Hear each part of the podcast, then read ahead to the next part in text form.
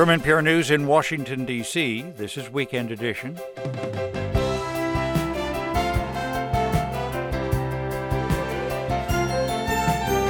I'm Scott Simon. This hour, Ron Elving on the week in politics. President Biden at the Camp David summit with the leaders of South Korea and Japan. And later, this is my handsome boy, and his name is Rio. And I say he's smart, smart, and stubborn. He's my best friend. Annie Vance is a psychotherapist who lost her home on Maui. She now gives counseling to others who've suffered, along with Rio, her therapy dog.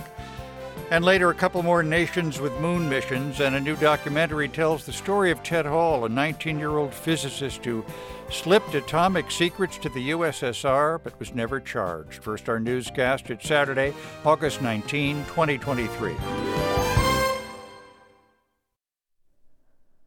Live from NPR News in Washington, I'm Amy Held. Hurricane Hilary is moving closer to Mexico's Baja California peninsula and to the Southern California coast. NPR's Nathan Rott reports while the storm is expected to weaken, its rainfall could lead to life threatening flooding, with those in its path being warned to make preparations now. Officials have declared flood watches from Mexico nearly to California's central coast, with torrential rains expected to impact the regions through the weekend. Daniel Swain, a climate scientist at the University of California, Los Angeles, says some inland desert areas could see upward of 5 to 10 inches of rain. So we're talking the potential for multiple years worth of precipitation in just two days in some parts of the deserts of southeastern California, southern Nevada, and far western Arizona. Southern California is under its first ever tropical storm watch as Hilary approaches. Nathan Rott, NPR News. Firefighters are trying to save the Canadian city of Yellowknife, where wildfire is closing in and most of the city's 20,000 residents have evacuated. Farther south, wildfires are threatening British Columbia. Dan Karpenchuk reports a province wide state of emergency is in effect. Premier David Eby declared the state of emergency after fast spreading wildfires led to thousands of new evacuation orders and alerts across the province. We are facing the worst wildfire season in our province's history. Eby says there has been a rapid deterioration of the situation, with evacuation orders going from about 4,500 homes to 15,000 in just a single hour. As fires grew at an alarming pace, police and emergency crews had to re enter some evacuation zones to pull people from their homes. And with lightning in the forecast, officials are expecting more trouble heading into the weekend.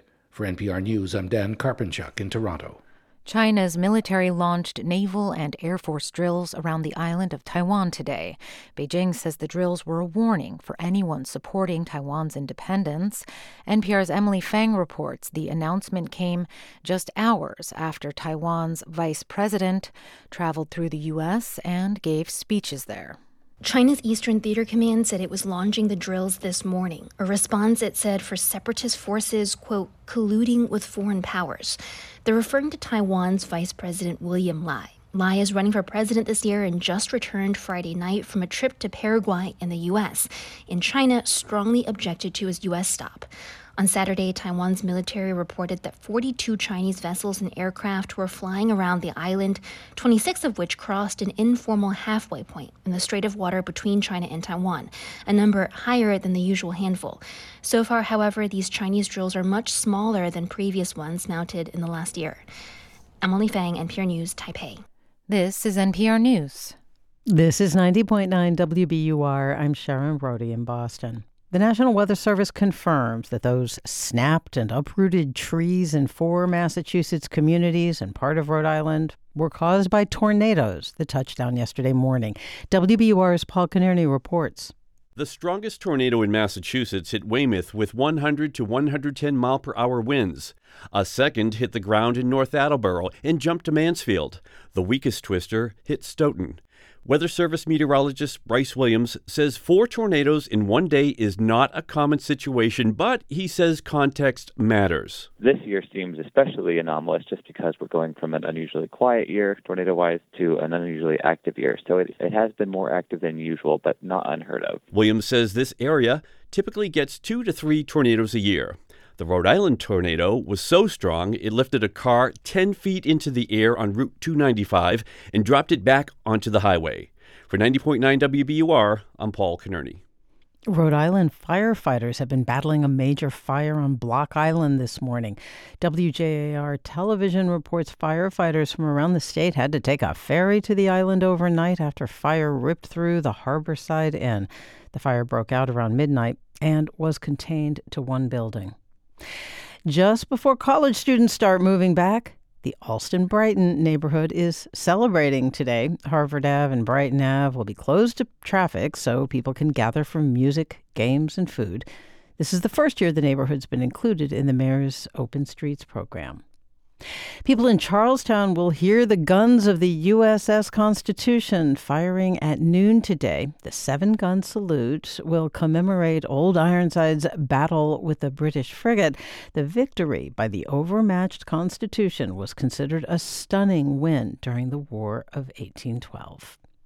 It's 64 degrees in Boston, sunshine today, highs in the mid 70s, lows in the low 60s overnight, and tomorrow you can expect sunny skies with highs in the mid 80s. This is WBUR. We're funded by you, our listeners, and by the John D. and Catherine T. MacArthur Foundation, supporting creative people and effective institutions committed to building a more just, verdant, and peaceful world. More information is at macfound.org.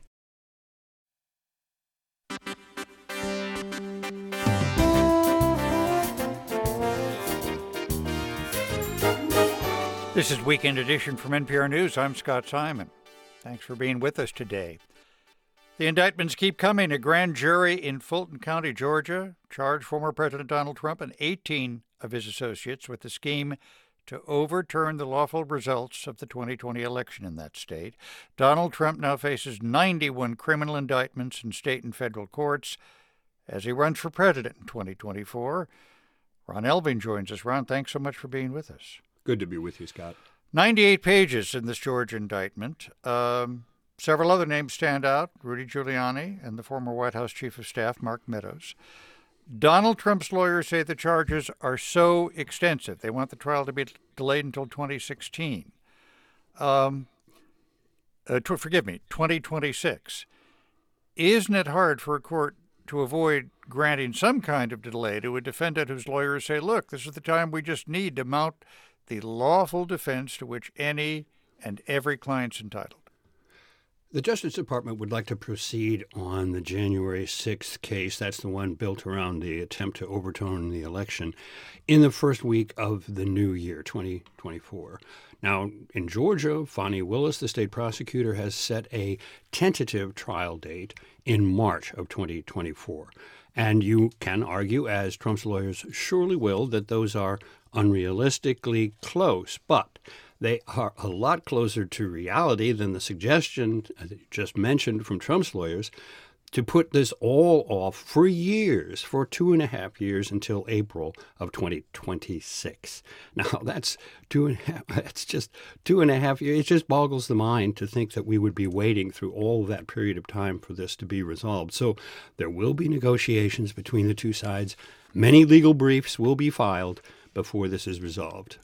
Fulton County Sheriff's Office is investigating threats made on far right websites against the grand jurors. And as NPR reported, the full names, ages, and addresses of some of the grand jurors also appeared on these sites. That sounds ominous. It does indeed. And it augurs a season of harassment and possibly worse. Uh, the targets may be jurors, or they may be witnesses, or they may be others involved in the administration of criminal justice. Uh, this is a fundamental insult to the legal system and a threat that officials take very seriously. The FBI is now involved in investigating uh, these postings on social media. So, if individuals responsible can be identified, uh, they are likely to find the courts tend to treat this sort of interference with great severity. Um, two things are going on now. Um, well, I, I, should mention, by the way, that, that, I should mention that Trump actually spoke about all of this uh, on the Fox Business Network, and uh, here's a little bit of what he said. They want to silence you, and they mean silence. They are, uh, I think, they're sick people. I think they are people that uh, have no idea how the world works, and they have no idea the anger they cause. That, that, that, that's Trump's perspective on uh, the government trying to protect grand jurors and witnesses. Now, all of this is something we've seen before Trump creating a sophisticated narrative to serve as an alternative to the criminal charges, the narrative that his prosecutors are outlining. Um, that undermines the office of the Attorney General, it, off, it undermines the office of the courts themselves. And he's trying to convince his own followers that he's not the only victim, but that they too are in the crosshairs of a government out of control. President Biden is hosting the leaders of Japan and South Korea at Camp David. Uh, first time he's invited foreign leaders there. Yes, the thing about Camp David is that we're elevating this relationship and creating a new level of tripartite relationship with these allies. It's also great domestic politics for them in their home countries, and it elevates Joe Biden's presidency to use this setting and this language for an agreement he can then call the Camp David Principles, recalling the Camp David Accords, the Middle East peace agreement between Israel and Egypt. That was the highlight of Jimmy Carter's presidency all those years ago. Ron Elving, thanks so much. Thank you, Scott. And we now turn to uh, the regional view of what the Camp David summit looks like. Leaders of the U.S., South Korea, and Japan ended an unprecedented three way meeting yesterday there. The U.S. and its allies described their partnership as a new force in the region. NPR's Anthony Kuhn is in Seoul. Anthony, thanks for being with us. Nice to join you, Scott. And what has reaction been there to the summit? The main reaction in Asia seems to be that the summit is unprecedented, but it's also largely symbolic. And the symbolism the three countries want to convey is that they are united, and countries such as North Korea, China, and Russia will not be able to exploit the differences between them. Now, one of the outcomes is what the U.S. is calling a commitment to consult among the three nations about potential threats. So, in the event of, for example, a North Korean nuclear test or a disruption to supply chains, the three will consult and coordinate their responses. There will also be annual three three way leadership summits and military drills. Uh, I think everyone is clear that this is not a three way alliance under discussion. It's still two bilateral alliances. Mm-hmm between the US and Japan and between the US and Korea, and that's because there is still not enough trust between Japan and Korea to support a bilateral alliance with each other or a three way alliance with the US.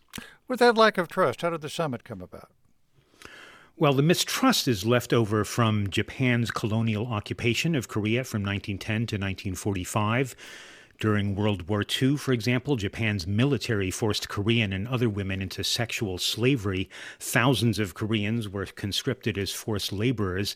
And South Korea's President Yoon Suk Yeol essentially said that if Japan is not going to compensate these forced laborers, then South Korea will. Japan insists it laid the matter to rest when the two countries normalized relations in the 1960s, but this remains a major sticking point between the two, and most South Koreans want Japan, not South Korea, to compensate Koreans. Uh, despite this, the two countries held their first summit meetings in 12 years in March, and Washington, which had been nudging them to do it, is delighted. Deals reached Camp David are supposed to survive any any subsequent changes in political administrations and public opinion that occur in democracies. Can they really do that? Anything could happen, but the Biden administration is trying to lock in the progress that's been made by institutionalizing it. And here's how National Security Advisor Jake Sullivan put it to reporters. Every leader is going to have to make decisions, but the architecture, the framework, the structure that's being put in place now uh, from our perspective, has a, a tailwind behind it that will propel it forward and be very difficult to knock off course. Now, of course, there is concern in Japan and South Korea about another Trump administration or someone like him who has questioned the value of alliances. And it's also rare that you get this alignment of leaders in Japan and South Korea that are so friendly to each other. Anthony, how might this agreement affect ties among North Korea, China, and Russia? Yes, well, the Camp David summit documents call out Russia over its war on Ukraine, North Korea for its nuclear weapons, and China for its activities around Taiwan and the South China Sea. Pyongyang, Beijing, and Moscow are, of course, not happy about the summit. They're tightening their cooperation. The U.S. claims that North Korea is already supplying Russia with arms for use in Ukraine. Russia and China, meanwhile, occasionally stage joint military drills around South Korea and Japan, probing the Allies' defenses so the summit could strengthen these rival blocs. And NPR's Anthony Kuhn in Seoul. Thanks so much for being with us. Thank you. Ballpark names aren't what they used to be, and I mean that to use an overworked word of our times, literally. Oracle Park in San Francisco used to be Pac Bell after it was SBC, after it was AT&T Park. U.S. Cellular Field in Chicago, which some of us might think of as the new Comiskey Park, is now Guaranteed Rate Field. Does anyone ever say, gosh, they got great dogs at Guaranteed Rate Field? T-Mobile Park in Seattle is the new name for Safeco Field. Progressive Field in Cleveland has nothing to do with Bernie Sanders. It's the name of an insurance company on the stadium that used to be Jacobs Field. The Houston Astros play in Minute Maid Park. It was Enron Field when the park opened in 2000, but in 2001, the oil company went bankrupt in a sensational accounting scandal. The Astros had to sue to get the Enron name off of their ballpark, but won their division, had a better year than Enron. Fans like me might be pointlessly sentimental when it comes to stadium names, but they used to be personal, not corporate. They were named after people, sometimes the owners, Comiskey and Wrigley in Chicago, Crosley in Cincinnati, and Griffith in Washington, D.C. Ebbets Field in Brooklyn was named for a man who used to be a ticket taker but would come to own the Dodgers. Some other names came from stadiums' locations Fenway, a neighborhood in Boston, or Candlestick for a tip of land that juts into San Francisco Bay. Of course, what name invokes more fame and grandeur than Yankee Stadium? The change came when teams realized they could sell companies the rights to put their corporate monikers on their ballparks and turn the whole thing into a billboard. But naming rights may not be as extravagant an expenditure as you think. It cost J.P. Morgan Chase and Company $3.3 million a year to put their bank name on the Phoenix ballpark. It cost Petco $2.7 million a year to put their pet supply company name on San Diego's ballpark. And the Guaranteed Rate Mortgage Company pays just over $2 million a year to have their name on the stadium where the White Sox play. I don't want to characterize any of those fees as chump change, but the average salary of Major League ball players today is higher than any of those rates, nearly $5 million a year. Instead of seeing stadium names as one more chance to sell advertising, teams could salute players and fans by naming their parks after one of their own departed greats. There should be a Jackie Robinson Park, a Roberto Clemente Field, and one day perhaps Shohei Ohtani Stadium. They're the names that made games worth watching.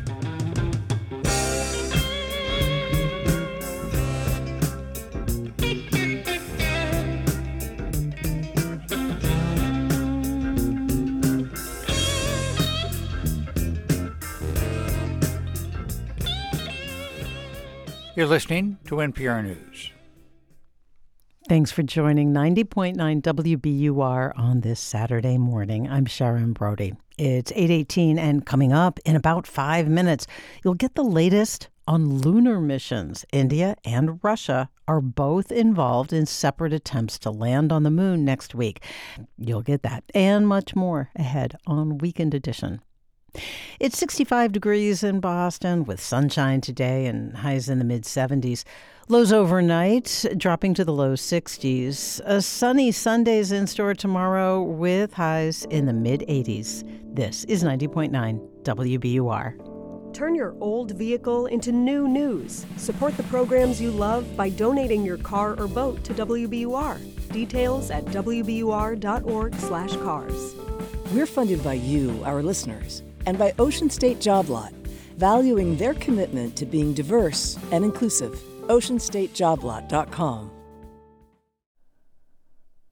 I'm Amy Held with these headlines. Forecasters are warning of dangerous, possibly catastrophic flooding, saying it's likely in Southern California starting tomorrow, with years worth of rain possibly falling within days on desert areas of the Southwest. Hurricane Hilary is threatening Mexico's Baja California Peninsula today. Hawaii Governor Josh Green says Lahaina will rise again as crews make slow progress with the help of cadaver dogs covering the burn area from last week's wildfire. Maui's death toll has risen to 114 people and is expected to grow. China today launched military drills around Taiwan in what it's calling a serious warning to those supporting Taiwan's independence. Its vice president just visited the U.S. He is seen as a frontrunner in Taiwan's presidential elections. Amy Held, NPR News, Washington.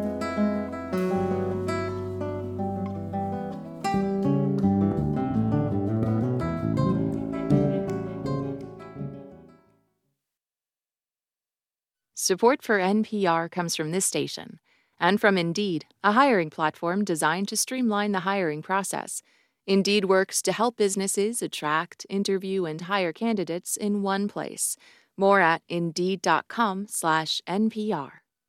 From Jarl and Pamela Mohn, focusing on civil liberties, foster youth, public radio, and the arts. And from the William T. Grant Foundation, supporting research to improve the lives of young people at wtgrantfdn.org. This is Weekend Edition from NPR News. I'm Scott Simon. Ten law enforcement officers in the Bay Area have been indicted by the U.S. Attorney on charges of corruption and violating civil rights. It's the result of a more than two years long FBI investigation into alleged wrongdoing and abusive policing in two Bay Area suburbs. NPR's Sandhya Dirks has been following the story and joins us. We uh, will note that uh, there'll be reference to racist language allegedly used by some of these officers. Sandhya, thanks so much for being with us. Thanks for having me, Scott. And tell us, please, what's in these charges. So it all started with a tip that police officers in this town, Antioch, California, which is about 45 minutes north of Oakland, were allegedly cheating on college classes in order to pass the classes and be eligible for raises. Allegedly, some officers in the neighboring town of Pittsburg were also cheating. But the charges go much further. Some officers are accused of a conspiracy to sell drugs, anabolic steroids to be exact. Another is accused of obstructing an FBI murder investigation and destroying evidence. And then three Antioch police officers have been explicitly accused of civil rights violations. What violations specifically? So this indictment is 29 pages long and it, you know, alleges a deeply disturbing pattern of illegal uses of force and that these officers then bragged about that to each other. Here's Ismail Ramsey, the US attorney for Northern California. The defendants also allegedly shared photos of their victims' injuries and even collected as mementos spent ammunition from their attacks on the people of Antioch. Allegedly, one officer would sic his police dog on people, and every time his police dog would violently bite someone, he would send a text message counting the number of bites he was racking up, all the way up to 28 dog bites. Another officer is accused of shooting people with what's known as a 40 millimeter launcher weapon, which fires what police call less than lethal ammunition. It can still severely hurt people. And that same officer is accused of collecting the spent munitions and creating what the indictment calls a trophy flag out of them. And then they allegedly lied about it. The indictment accuses them of covering up illegal uses of force in police reports by saying it was all necessary and justifiable. All of the officers have pleaded not guilty to all of these charges. And who, Sandy, are these officers accused of targeting? Well, during the FBI investigation, in fact, this past spring, a trove of racist and sexist messages was released to the press and the public. Some of them are even referenced as evidence in the indictment, but it goes beyond just the officers charged. In total, almost half of the department was on the text chain and either was actively texting or said nothing to stop it.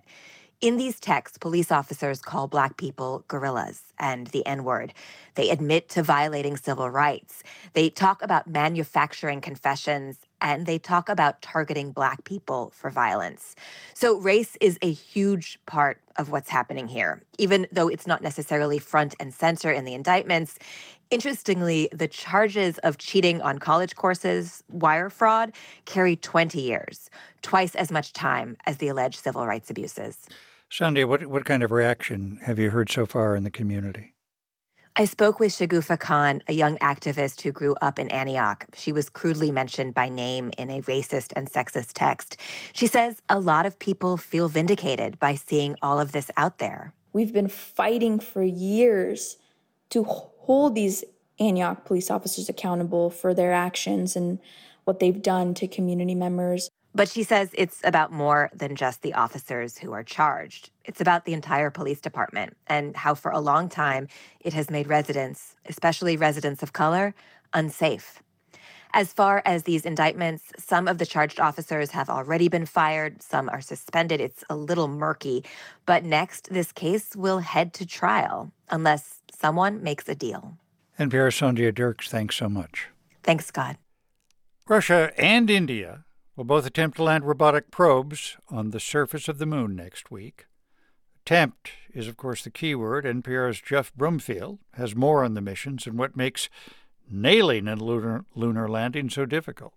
Russia and India's missions are scheduled to land within just days of each other. Brett Denevi is a planetary scientist at the Johns Hopkins Applied Physics Laboratory. She says they're also landing quite near each other on the lunar surface. They're heading really close together. They're just a few hundred kilometers apart. Um, they'll both be not quite at the moon's south pole, but in the general polar region. It's the coolest place to land on the moon right now. Literally, craters near the South Pole are in permanent shadow. Those areas never see sunlight, and thus they're just extremely cold. Which means they could have frozen water. Any nation that gets a hold of that precious H2O could use it for all sorts of things. If you break it apart, you can make rocket fuel or breathable air for future astronauts on the surface. Many countries would like to send astronauts to the moon. In recent years, it's become seen as the first destination on the road to exploring other parts of the solar system, namely Mars. Russia launched its probe on August 11th, and it's a return of sorts. The nation made more than a dozen trips in Soviet times. Anatoly Zak is publisher of RussianSpaceweb.com and an expert on Russian and Soviet spacecraft. The last such mission took place in 1976. He says this new mission is actually based off the old Soviet design. It's a kind of upgraded uh, 21st century version of that uh, Soviet uh, spacecraft which landed on the moon in the 70s. Zak says because it's a proven design, it should work. On the other hand, people who led the old missions nearly half a century ago have all retired.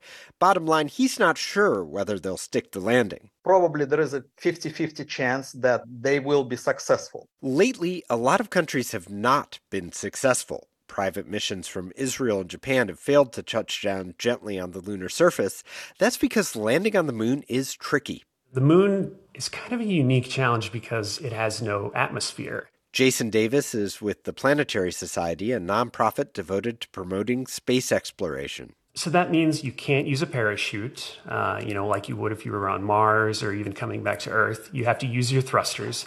And that means you're going to have a lot of sophisticated calculations as it comes in for a landing uh, to fire these thrusters just right. There's not a lot of uh, margin for error. The Indian Space Research Organization knows this all too well. In 2019, it tried to land on the moon, but when the engines on the lander performed in an unexpected way, the spacecraft uh, did not know where it was and crashed. The communications from the lander to ground station was lost. The data is being analyzed. Davis thinks that by analyzing that data, India should have learned a lot about what went wrong with its lander. That means this coming attempt is more likely to succeed, he says. Then again, anything can happen on the moon. Jeff Brumfiel, NPR News. Soccer in South America has a fierce fan culture. Fans of teams from Brazil, Chile, Peru are taking taunting to a whole new level their target is Argentina and the method the peso. Might have heard Argentina just has a horrible inflation rate, just horrible, over 100%. So fans from other countries whose teams are playing in Argentina have taken to shredding Argentinian pesos during games, even burning them. Broadcast that on the stadium kiss cam. They might need to think twice now. The government of Argentina announced that those caught destroying currency in the country could face penalties of up to 30 days in prison. Huh, that's a red card.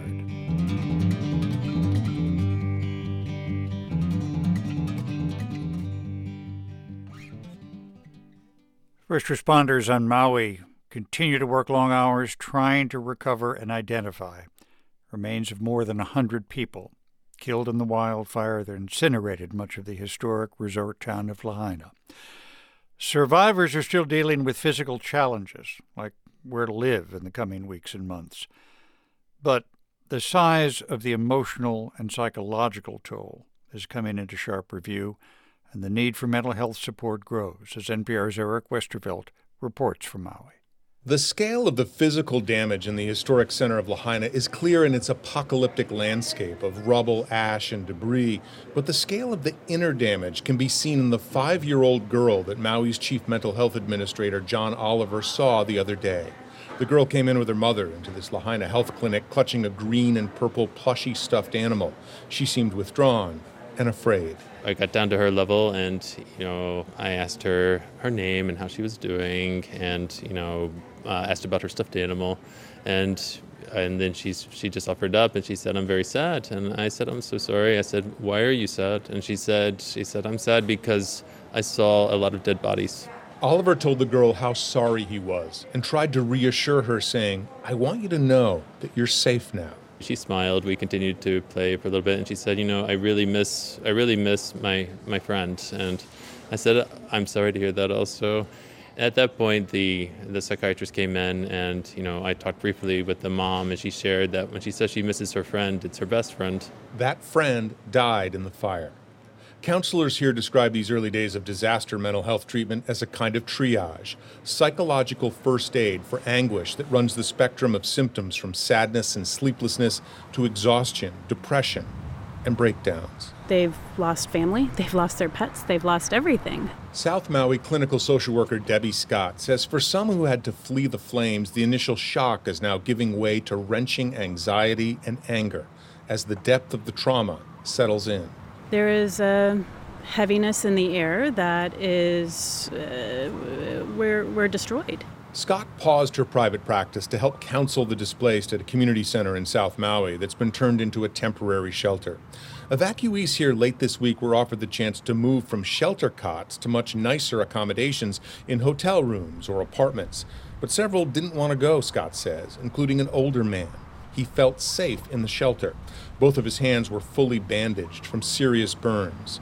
Scott went over to him. I called him by his name and I said, Listen, let's see about what we need to do to make sure that you feel safe enough to get on that bus. Sometimes it's the little things. He wanted his flip flops. Scott found them near the bathrooms, and it helped. It took some work, but I did get him on that bus, and he was thankful to have his bags, and he sure was thankful to have his flip flops. He needed his slippers. Compounding the grief here, hundreds are still listed as unaccounted for, and people can't identify their lost loved ones.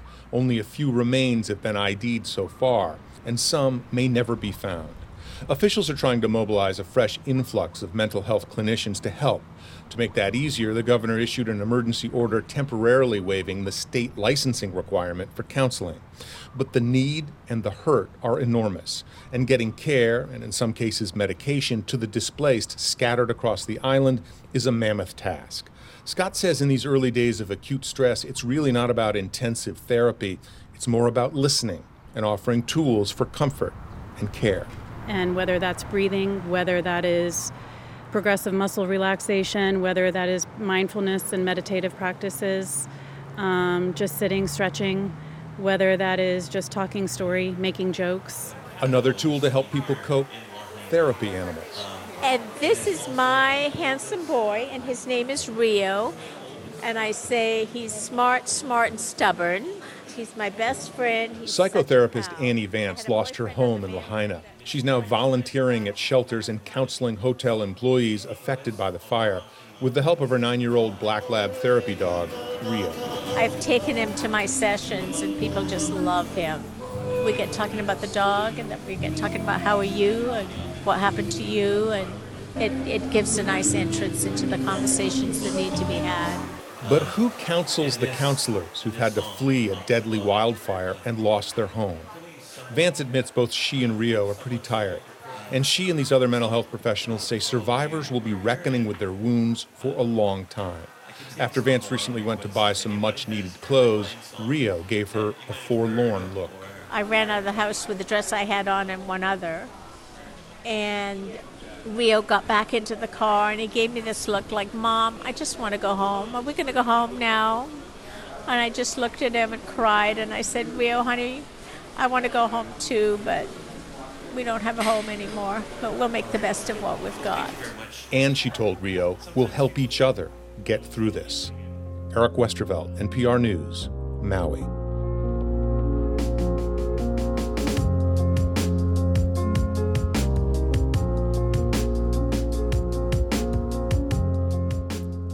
You're listening to Weekend Edition from NPR News. What's that old saying? Those who can do those who can't teach. Yeah, needs revision thanks to Allan Winans. To his students in Bakersfield, California, he's a substitute teacher, but during the summer, Allan Winans is a pitcher for the minor league Gwinnett Stripers. Last week, the Atlanta Braves called him up to the bigs to face the New York Mets. He threw seven innings of shutout ball, nine strikeouts, a plus performance. Yeah, you know, to, to put it lightly, it was pretty cool. Definitely a good feeling to uh, get called up again, you know, uh, coming off the debut in Milwaukee a few weeks ago, riding that high, which, which was amazing. Obviously, yeah, getting a chance to do it against the Mets, the team that drafted me, was, was obviously pretty cool. And uh, to be able to execute was, was pretty satisfying, to say the least. For Allan Winans, certainly not the Mets who drafted him but didn't hold on to him.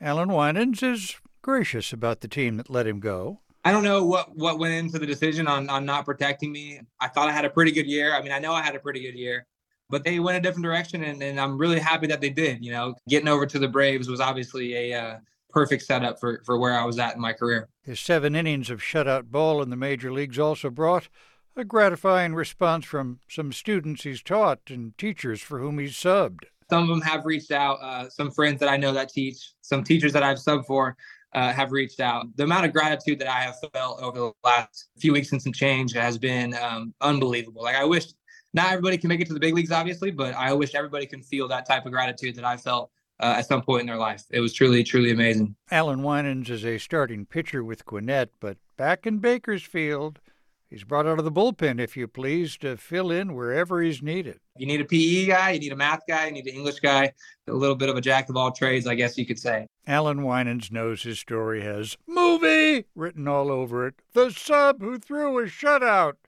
But he thinks most of his teammates have their own stories. I think there's a lot of guys that, that you can write a movie about. A lot of people are making this into like a really, really cool story, which because it is, right? But I think that everybody making it to the big leagues and, and the grind that we have to go through, the sacrifices we have to make for everybody across the board. If you get a chance to make it through that threshold, it's pretty special. And does Allan Winans' star turn mean he won't return to the classroom after the season? Is this goodbye, Mr. Winans, for his students? You know, my wife's a teacher. She just started up yesterday with students, and she asked me that same question. We'll, we'll have to see how the rest of the year plays out. I definitely have a big off season ahead, uh, looking into uh, another big year next year too, but not looking too far ahead at the same time. We have I have a game this week on Sunday that I'm starting. As of right now, I'm not too sure, but we'll see. But students in Bakersfield still get your homework in. Mr. Winans can grade those papers while his team is at bat. If I pitch, can you catch? Will you hold the ball when you step to the plate? Will you swing and fall? If you play, you gotta know how it's done. Can you catch? Can you hold a hard one? Indiana Jones cracked a bullwhip and outsmarted the Nazis, all while pushing through a pretty big phobia. Snakes. Why did it have to be snakes? And now scientists have named a new species of snake found in Peru after Harrison Ford, who played Indiana Jones. You can hear Ayesha's conversation with one of the scientists tomorrow on Weekend Edition. Just tell your smart speaker to play NPR, your member station by name.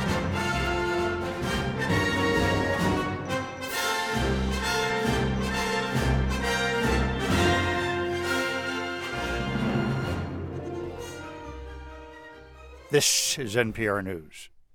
This is 90.9 WBUR. I'm Sharon Brody in Boston. The National Weather Service is confirming that three tornadoes touched down yesterday in Massachusetts and one touched down in Rhode Island. In Massachusetts, the three tornadoes hit Weymouth, North Attleboro, Mansfield, and Stoughton. Massachusetts added more than 12,000 jobs last month. Revised numbers from the Bureau of Labor Statistics show the state also gains jobs in June rather than losing some jobs as first reported. In July, the state's unemployment rate dipped to a new record low, 2.5%. The city of Worcester is talking with the state about opening a welcoming center for migrants. The city manager says both short term and long term solutions are needed to meet the demand in Worcester. The state has two centers in Allston and Quincy helping to handle the influx of migrants. The surge is putting pressure on the state's shelter system and support services. Last night in New York, the Red Sox beat the Yankees 8 to 3. They play again this afternoon. Tonight in preseason football, the Patriots take on the Green Bay Packers at Lambeau Field. It's 65 degrees in Boston with sunshine today, highs in the mid 70s, lows in the low 60s overnight, and a sunny day in store tomorrow, Sunday's highs in the mid 80s. We're funded by you, our listeners, and by Zevin Asset Management, building socially responsible investment portfolios that help create a healthy planet and just society. Learn how to invest sustainably at Zevin.com. Hey, it's Peter Sagal. Whatever your summer plans might be, maybe you're heading off to the Berkshires or the Cape or even, God forbid, somewhere outside Massachusetts, take me with you. Download the WBUR app and you'll have every episode of Wait Wait at your fingertips. You can listen to WBUR live from anywhere and rewind if you missed something or just want to hear one of my bon mots over again. Get the WBUR app and never miss Wait Wait. Support for NPR comes from this station and from SmartMouth, committed to the prevention of bad breath for 24 hours with two rinses a day. SmartMouth mouthwash can be found nationwide at drugstores, grocery stores, and supercenters, or at smartmouth.com. And from the Kauffman Foundation, providing access to opportunities that help people achieve financial stability, upward mobility, and economic prosperity regardless of race, gender, or geography. Kauffman.org. This is Weekend Edition from NPR News. I'm Scott Simon. There's a love story at the center of the new documentary, A Compassionate Spy. Joan and Ted Hall, a couple who meet as University of Chicago students right after the Second World War, they share a love of poetry, Mozart, leftist politics, and soon a secret Ted tells Joan of something extraordinary, illegal, and possibly treasonous. When he was the youngest scientist on the atomic bomb project, Ted Hall gave secrets to the Soviet Union. I was quite concerned with the question of what the world would be like when the Second World War was finished. You didn't think if I do this, I'm breaking the law and they might execute me? No. no. Ted Hall died in 1999. The film uses a clip from an interview with CNN in 1998. A Compassionate Spy is directed by Steve James, who's made previously praised films that include Hoop Dreams and Life Itself. Steve James joins us now. Thanks so much for being with us, Steve. Great to be here, Scott. Joan Hall died just a little over a month ago at the age of 94. She opened their lives to you, didn't she? Oh my God, yes, she certainly did. You know, this is a story that she's lived with for many, many years. And I think she saw this as an opportunity to really tell Ted's story uh, the way they would want to have his story told, the both of them. What did a 19 year old student, Ted Hall, even one working at Los Alamos, have to give Soviet spies anyway? Ted's primary contribution to the spying was after he had performed well in, in, in his very junior physicist capacity, he was promoted to work on the process by which the bomb really detonates and explodes. A very important part of the of the whole thing. And he was able to pass information about the implosion process. And then when the Soviets got that from Ted, they also got similar information about implosion from Klaus Fuchs. And that's when they knew that they really had genuine intelligence about the bomb. Yeah, two sources, the old rule. There were guards all around Los Alamos. How, how did Ted Hall get the information out? well, he and Savi, his friend and fellow spy in this regard, they worked up this way of conveying the information where they would take Walt Whitman's Leaves of Grass and use it to create their own sort of code language. They weren't professional spies. They didn't know anything about any of this. And so they probably were going off of movies. And of course, their handler learns that they met in the middle of the street in Albuquerque where Ted was going to pass some direct information to Savi. and they said you can't meet in the middle of the street like that that's ridiculous but but they got away with it i mean i think there was a feeling at los alamos that that because they were in such a remote location that things were much safer there and secure than they in fact were and why did ted hall slip atomic secrets to the ussr well you know ted wanted to work on this project like virtually all the scientists who were at Los Alamos, and in part because, or major part, because there was this feeling that Germany was working on developing the bomb and that no one wanted Germany to have this bomb first. Uh, Ted, being a Jew, um, also had you know deeply personal reasons to want to work on this as well. But once he got out there and realized the scope of what they were doing and the fact, I think, that they were going to be successful, he started to think about well, what's going to happen with this bomb in the post war world? The United States is going to have this awful weapon to themselves. And he worried that the United States having this weapon to itself would be destabilizing, especially if a right wing government came to power in the United States the FBI suspected, or more than suspected, something had been going on. And they questioned Ted Hall and Savi Sax in Chicago after the war. And you speculate, and Ted and Joan Hall more than speculate, that Ted's brother Ed might have been the reason they didn't proceed with the prosecution. How did that work out? Yeah, I mean, this is the kind of situation that if you made the Hollywood version, of this movie, no one would believe it, which is that Ed, Ted's brother, who was 11 years older than him, was a brilliant engineer in the Air Force, and he was he was instrumental in the development of the Air Force's rocket programming, uh, the Atlas rocket, and including leading up to the development of the ICBM missile program. Um, he's in the Air Force Hall of Fame, you know, and there's been documentation that has emerged since we made the film, even um, that has shown that that they were in fact quite reluctant to pursue this because of the potential embarrassment uh, of the fact that their chief rocket scientist's brother was a spy, and if they could not convict him, that embarrassment would be profound and was just not worth pursuing. Should explain the Halls moved to Cambridge in the United Kingdom, and um, there was 1997 book Bombshell by Joseph Albright and Marcia Kunstel that reported their story. Let me put to you, Steve, a question that I kept asking myself and wondered if you would have addressed it to, to Ted Hall. If he had misgivings about helping to develop the atom bomb, why not just refuse to help develop that bomb rather than to give secrets about the bomb to a regime headed by Stalin who ranks alongside Adolf Hitler in villainy? I think the answer is is that the bomb was going to be developed with or without Ted Hall. I mean, Ted Hall was a junior physicist. It was well on its way to happening regardless of what Ted decided to do. And he says himself that being a part of that project was exhilarating at a certain point because you know, it was probably in many ways the most significant scientific enterprise undertaken to that point in history. So I think for Ted, to quit and not be a part of that wasn't going to change anything.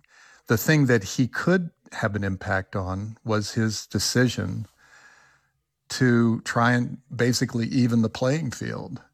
I mean, the question I wanted to ask Ted that no one asked in those interviews, those archival interviews that we did, is to what degree did he feel responsible for the arms race by playing some role in helping the Soviet Union get the bomb? And let's be clear, the Soviet Union was going to get the bomb regardless of any spying. I mean, they had brilliant scientists.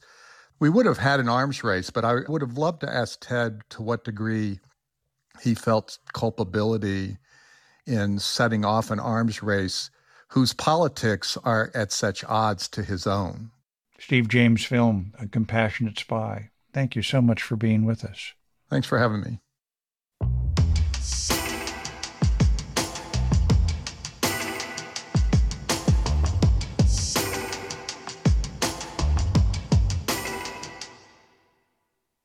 At the start of things, the elders say, the universe was hushed and still.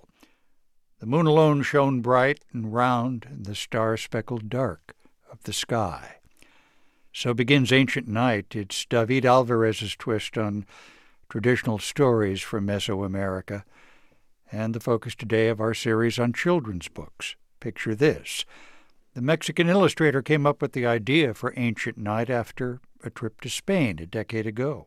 Para mí fue un choque cultural estar ahí, ver lo, las ciudades, ver toda la cultura. It was a culture shock for me being there, seeing the cities and all their culture. After my visit, when I returned to Mexico, I had another culture shock. When I started noticing so many similarities between both places, that's when I saw the need for this project. David Alvarez, speaking through an interpreter, says he wanted to know the history of Mexico and Central America before the Spanish conquest. So we started doing research. Pues naturalmente fue, fui encontrando mitos that was how I naturally came across many myths. And there was one particular book called El Conejo en la Cara de la Luna from a prominent Mexican historian named Alfredo Lopez Austin. The Rabbit in the Face of the Moon. People in Mesoamerica believe different stories about how rabbit tracks ended up on the moon. Some claim a rabbit was hurled there to lessen the moon's glow. In other tales, the rabbit is the caretaker of the moon or the rabbit is a child of the moon who runs away and has to be returned by the sun. A partir de ese mito fue que lo tomé y de ahí empecé a buscar it was from that myth that I started looking for more information on mythology. I found out about the relationship between animals and the symbolic actions that are attributed to them. It was from there that I began to develop the version closest to the book. Because it's not like the book is a representation of a single myth. Instead, it's several including the myth of Lord Opossum, who was said to have ruled the earth in time before humans lived in cities. David Alvarez realized that he could use animals as metaphors to illustrate a story about human nature rooted in the legends of indigenous people. His illustrations were published first as a wordless story. The plot of the book is that there is a rabbit, um, and she is the guardian of the moon. She takes care to fill it every evening with a brilliant sap from the holy agave plant. That's author David Bowles, who earlier this year wrote the text for Ancient Night, giving voice to David Alvarez's story about Rabbit and Opossum. It's a solemn task, and she's very serious about her job. She has a less serious kind of rival in the world, who is a possum, and a possum becomes jealous he doesn't think it's fair that Rabbit should get to have complete control over what happens with that sap. And so he cracks open the moon with his his little walking stick and lets it drain out into a jug that he puts down on the earth, and then he drinks it all. The world falls into darkness. David Alvarez illustrated Ancient Night with oil and acrylic. It was his first time using color in his art. Al principio solamente er, los bocetos eran en blanco y negro. At first, the drafts were only in black and white, but every now and then I felt the need to include color because in my research I came across a lot of Mexican paintings, especially after 1940. Diego Rivera, Rufino Tamayo, David Alfaro Siqueiros, all of that prominent school of painting. I feel like that influenced me a lot. The sky is deep and dark. For much of the book, the only light is the bright orb of the moon, casting beams of light on the earth below. The artwork is so vivid, so bright, so one of a kind. I think it's really fascinating to see how those like deep reds and greens, the plant life, it's a difficult thing to do. You know, David has managed to, in the darkness, to keep color alive. David Bowles had studied Nahuatl the language spoken by the Aztecs, and he already had experience retelling and retranslating indigenous stories when he was asked to work on this book. I said yes before I actually thought about what that meant, because taking a wordless text and translating it into English means creating the text for the first time in English. You're translating uh, the intent of the author. And um, David had written up what he was trying to accomplish with every image and what the basic plot of the book was. I had translated and retold the stories separately a couple of times, but it was just ingenious the impact that interweaving them had on me. I felt like you can imagine a version of these stories that existed before humans were telling stories, back when animals spoke and, and, and ruled the world, and that this is that version, and that the versions we have today are just, you know, like a game of telephone. We've been retelling them again and again down the years, and they have changed. In the story, Rabbit confronts a possum. David Bowles writes Rabbit cried out, Now no heavenly light can shine upon the earth. It's at that point that a possum realizes that his jealousy has caused real harm to other people, and he's got to come up with a solution. A possum lives underground, where the gods have been preparing the other light that's going to be in the sky the sun. He steals the sun, but it costs him the fur from the tip of his tail. A possum and rabbit become friends from then on.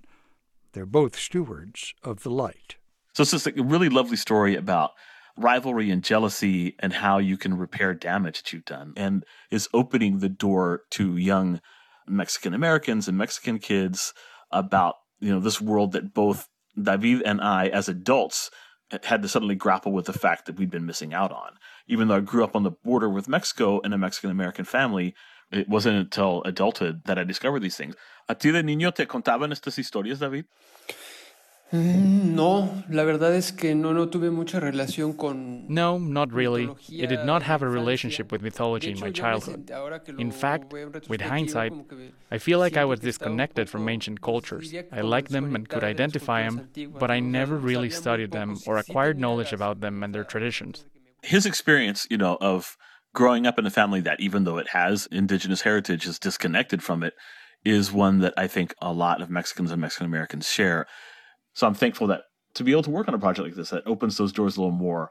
And it's lovely to think of, you know, despite conquest and colonialism and all these other things, that these stories and this language persist into the present. And it's, it's heartening. It, it gives me hope that all the good things about being human beings can endure and that goodness has endured and we'll be okay. That was author David Bowles and illustrator David Alvarez talking about their picture book, Ancient Night. Our series Picture This was produced by Samantha Balaban with translation help from Fernando Narro.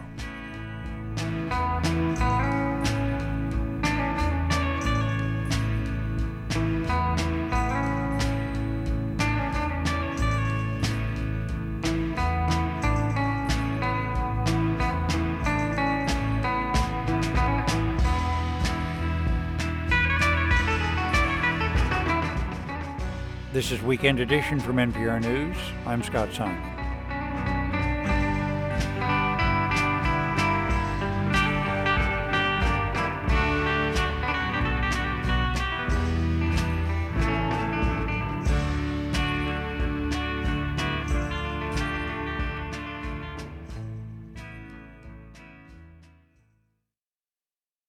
Support for NPR comes from this station and from Hint maker of fruit infused water with no sugar or diet sweeteners, available in more than 25 flavors, including watermelon and pineapple, in stores or delivered from hintwater.com.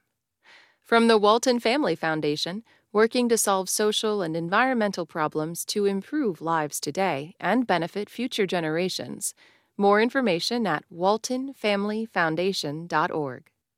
And from the listeners who support this NPR station. Good morning. I'm Sharon Brody. It's coming up on 9 o'clock as Weekend Edition Saturday continues here on 90.9 WBUR.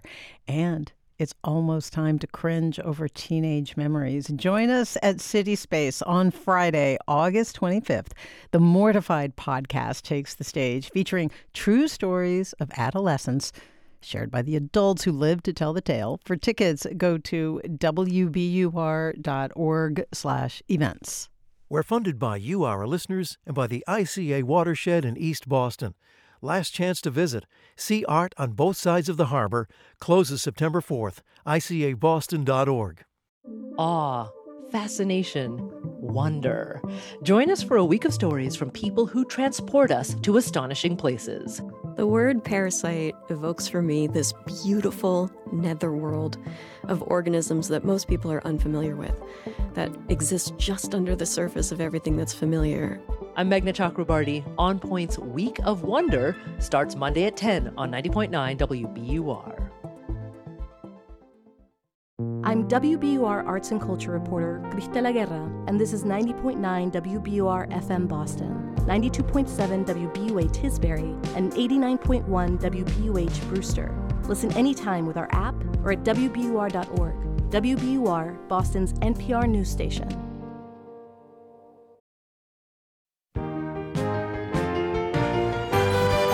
From NPR News in Washington, D.C., this is Weekend Edition.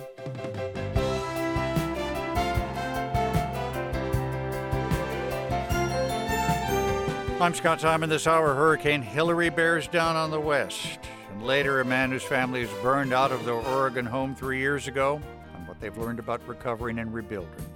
China's economic problems after decades of growth. Also, mortgage rates rise in the U.S. The Women's World Cup is almost done. One of baseball's biggest stars may be thrown out of the game. And rap star Mick Jenkins' latest music, influenced, he says, by jazz it's a big part of the way that I write, that perceived randomness with direction. I tell people I love to create a pattern just to break it. First, our newscast. Today is Saturday, August 19, 2023.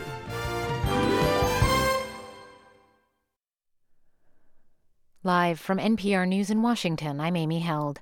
A rare tropical storm is forecast to hit the southwestern U.S. tomorrow. People in its path are being told to prepare now for potentially catastrophic flooding.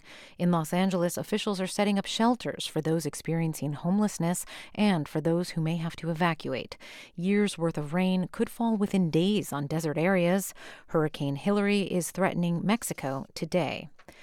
A Russian missile hit the Ukrainian city of Chernihiv today, killing at least seven people and injuring dozens. NPR's Brian Mann reports. The Russian missile struck a central square in Chernihiv, a city north of Kiev. The blast occurred near a university, heavily damaging a theater building. Ukrainian officials said one six year old girl died and roughly a dozen other children are among the wounded. Ukraine's President Volodymyr Zelensky, on a diplomatic trip to Sweden, issued a statement saying this is what it means to live next to a terrorist state.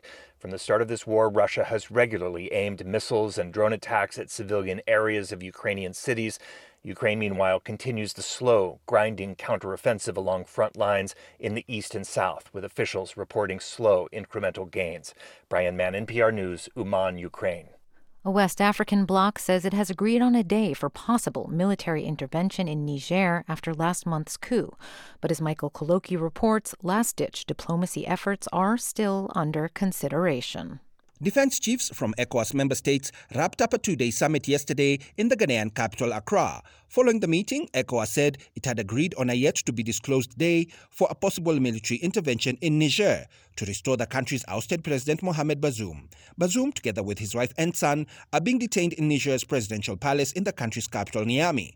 ECOWAS said 11 countries had agreed to deploy troops to undertake the possible intervention. Niger's military junta has previously warned that there would be a swift retaliation to any armed intervention. ECOWAS, however, says it is still open for talks and might send a delegation to Niger to try and meet with the country's coup leaders. For NPR News, I'm Michael Kaloki in Nairobi. Soaring mortgage rates are making it harder for Americans to break into the housing market and buy a home. Steve Beckner has this report. The average 30 year fixed mortgage rate has risen to its highest level in 21 years, climbing to nearly 7 and 1 tenths percent, says Freddie Mac. That's two percentage points higher than a year ago and up 8 tenths in the past four months. The soaring cost of financing home purchases hurts affordability, as reflected in declining home sales, although so far home building has held up fairly well. The rise in mortgage rates follows a spike in bond yields caused by Fed rate hikes and increased Treasury borrowing. That in turn is causing consternation in the stock market. For NPR News, I'm Steve Beckner. This is NPR News. This is 90.9 WBUR. I'm Sharon Brody in Boston. A coalition of business and neighborhood groups wants a recovery campus to be built on land owned by the MBTA to address the crime and drug use in the area known as Mass and Cass in Boston. Stephen Fox leads the coalition. He says using the vacant Widett Circle property could help protect public health and safety while addressing the needs of people experiencing homelessness and suffering from substance abuse disorder. it is one way in, one way out, so that it's a controlled access and egress location. It does not have any spillover to any of the surrounding neighborhoods. The MBTA plans to use Widett Circle as a rail yard. Boston is moving ahead with plans to reestablish a recovery campus on Long Island once the new bridge to the Harbor Island is complete in a few years. The city of Worcester is talking with the state about opening a welcoming center for migrants. The state has two centers in Allston and Quincy to help handle the influx of migrants, putting pressure on the state's shelter system and support services. The city manager says they want short term and long term solutions to meet the demand in Worcester. The National Weather Service is confirming three tornadoes touched down yesterday in Massachusetts and one touchdown in Rhode Island. The three tornadoes hit Weymouth, North Attleboro, Mansfield, and Stoughton. The Weymouth twister was the strongest in the state during the storm, packing winds of 100 to 110 miles per hour. National Weather Service meteorologist Bryce Williams says while the number of touchdowns is unusual for one day, it is not unheard of. For instance, back in 2019, we had three tornadoes on Cape Cod. So it does happen, and we find that most people underestimate the amount of tornadoes that we get in southern New England each year. The strongest tornado in New England yesterday was in Rhode Island and caused damage in Johnston, Scituate, and North Providence. It is 68 degrees in Boston with sunshine today and highs in the mid 70s. Lows tonight dropping to the low 60s, then a sunny Sunday with tomorrow's temperatures in the mid 80s. This is WBUR. We're funded by you, our listeners, and by the Pew Charitable Trusts, sharing how communities are restoring trust and solving problems on the After the Fact podcast. Available at pewtrusts.org slash after the fact.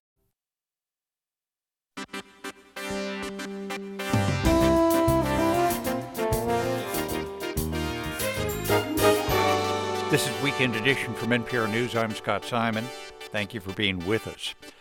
The first ever tropical storm watch is in effect for Southern California because of Hurricane Hilary, which is off Mexico's west coast and making its way up toward the Baja Peninsula.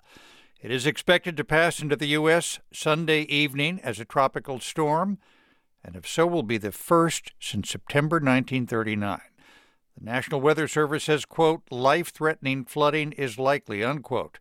And climate science tells us that human-caused global warming can make intense storms like Hilary more common. NPR's climate reporter Julia Simon joins us. Julia, thanks so much for being with us. Thank you, Scott. I guess we cannot officially say yet this storm is the result of climate change, but we we can examine the link between humanity and severe weather, can't we? Yes, and we know that humans burning fossil fuels means that the whole Earth is heating up, and oceans store a lot of that heat. When ocean water is extra hot, it's easier for big hurricanes to form. That hot water is sort of a fuel, an energy source for hurricanes. So it makes it more likely that an intense storm like Hurricane Hilary will form. And how hot are ocean waters right now? The ocean is a lot warmer than usual this summer. 40% of the world's oceans are experiencing heat waves right now, according to federal researchers. That's because of a natural climate pattern called El Nino and human caused climate change. Part of the ocean that this storm formed over is around Baja California, Mexico, in the Pacific.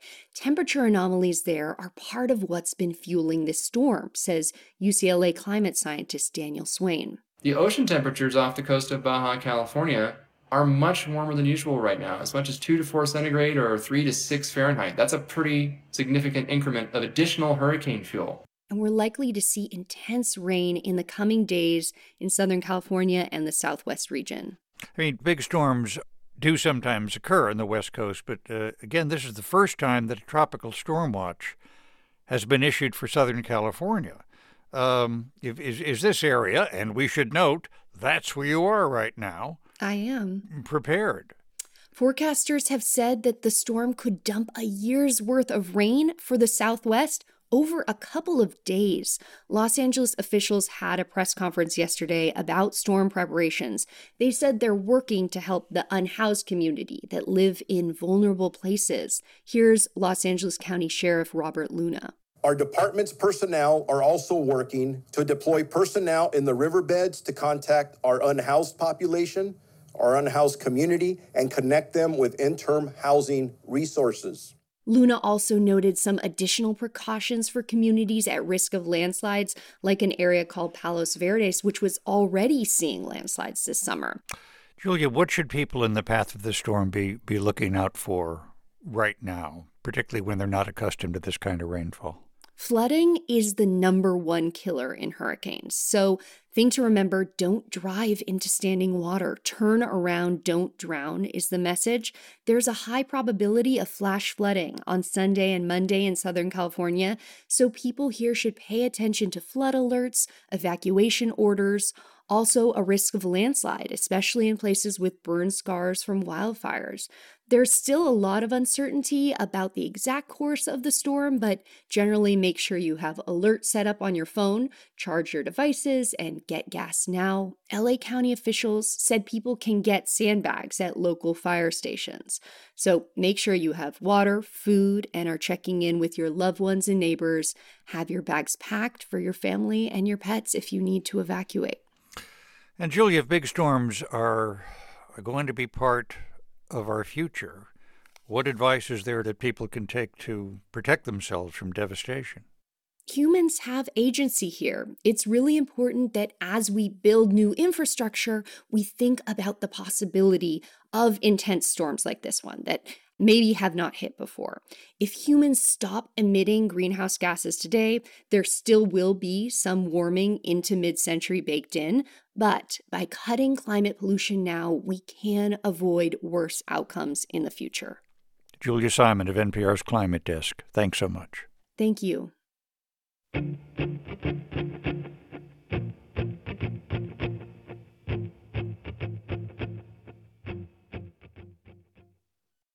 Problems are piling up for the world's second largest economy. China is going through faltering growth, deflation, a real estate crisis, and now record unemployment among young people 21.3%. How will China's leadership and the Chinese people react?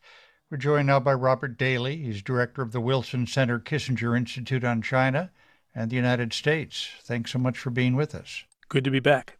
Record youth unemployment and now China's government announced that officials will no longer make such data public. What do you make of that? They will no longer publish the youth unemployment statistics, and a lot of Chinese uh, fund managers have also been told that they shouldn't say discouraging things about the state of the economy. China is in a bigger economic funk than it has been at any time, really, since it began reform and opening in 1978. Uh, we don't know how long it's going to last, but if it lasts much longer, if it persists through another year or so, the question is at what point does economic dissatisfaction become social and political? Let me ask you first what do you think is behind this economic slowdown?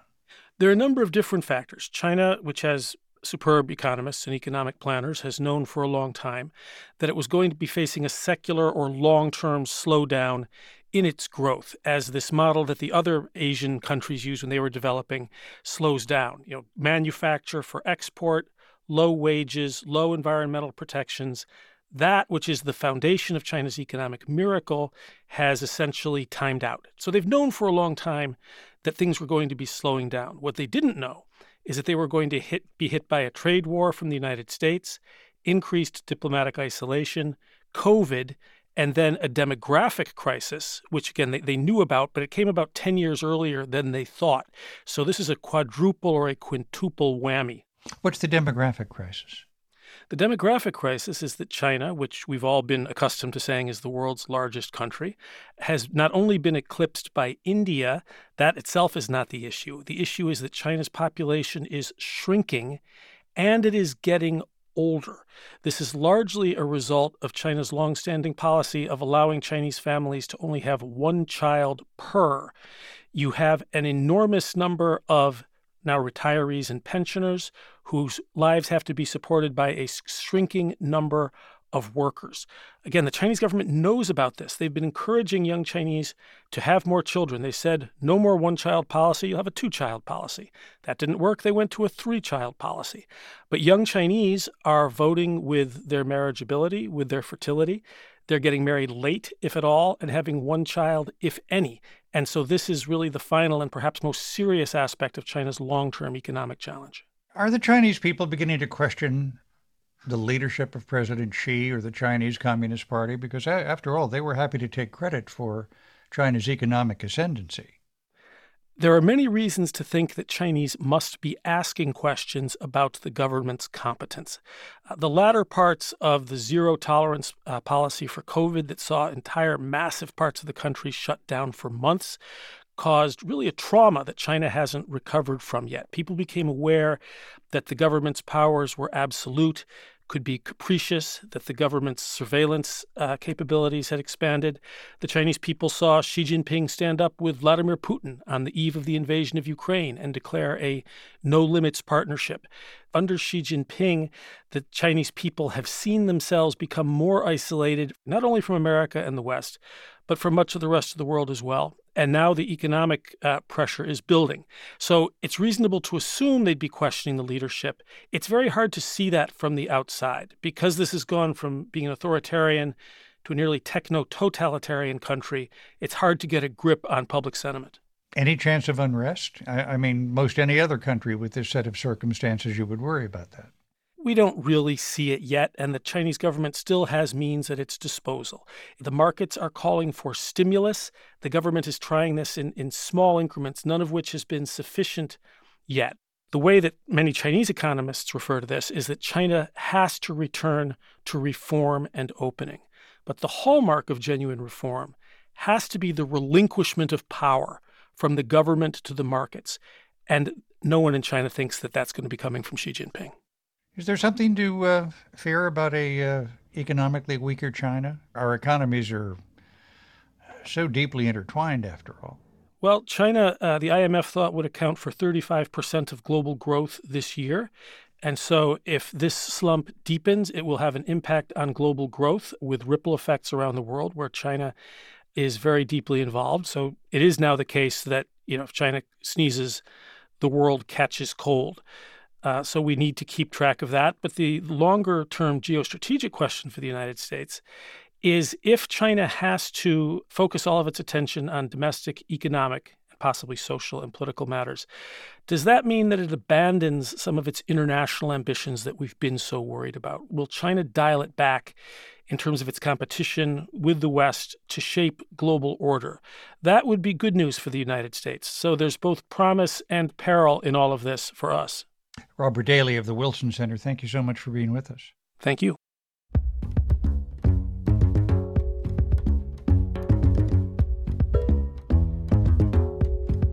Spain and England face off Sunday in the final game of the Women's World Cup. Ole, ole, ole. That means whatever team wins, there'll be a first time champion later today on All Things Considered, a preview of that match. Listen for that on your radio or by telling your smart speaker to play NPR or your member station by name.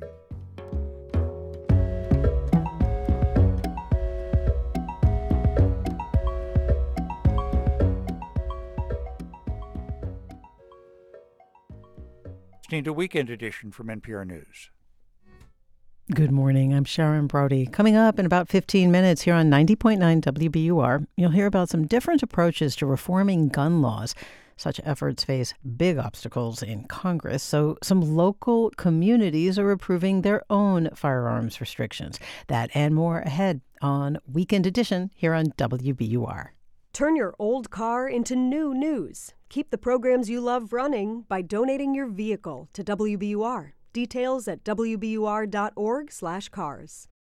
We're funded by you, our listeners, and by Cambridge School of Culinary Arts in Porter Square, with culinary and pastry certificate and diploma programs for aspiring chefs. CambridgeCulinary.com or on their app. And Donfoot Contracting, an integrated design building company committed to managing your entire home renovation project at House or DonFoot.com. Beauty on time.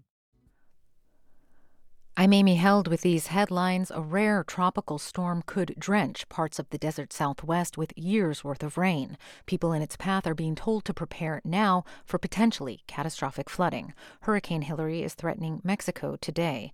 In Canada, firefighters are battling to save the city of Yellowknife, where most residents have fled ahead of a massive blaze, and those remaining are told their window to escape may be closing. Hundreds of wildfires are burning out of control in the country. British Columbia is under a state of emergency. In Hawaii, the death toll from last week's wildfires has risen to 114 people. In the city of Lahaina, largely consumed by a blaze, officials are advising residents to avoid the burn areas because of hazardous materials. Amy Held, NPR News, Washington.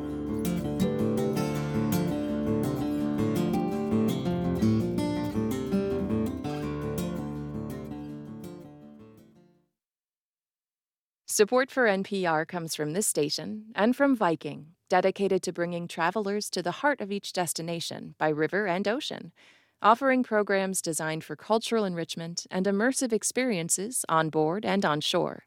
Viking.com. From Carnegie Corporation of New York, supporting innovations in education, democratic engagement, and the advancement of international peace and security. More information is available online at carnegie.org and from the Doris Duke Foundation. This is Weekend Edition from NPR News. I'm Scott Simon.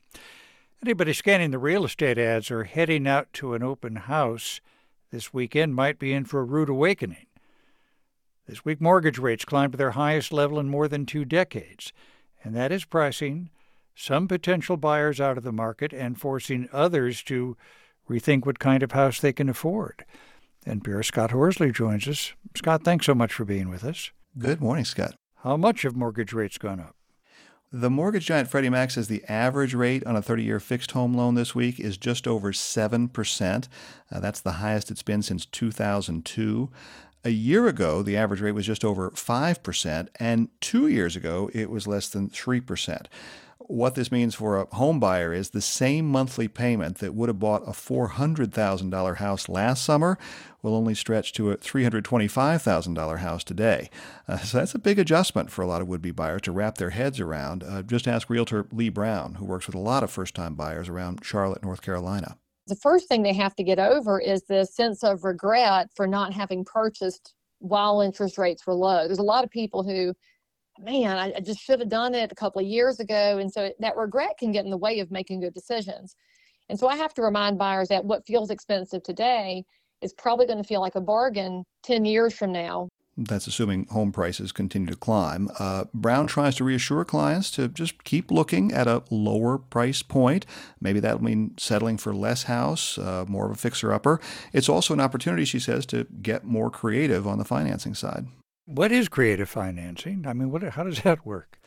Well, maybe it means putting less money down and using some of the money you'd save for a down payment to instead buy a lower interest rate. Uh, depending on how long you plan to stay in a house, that might make financial sense.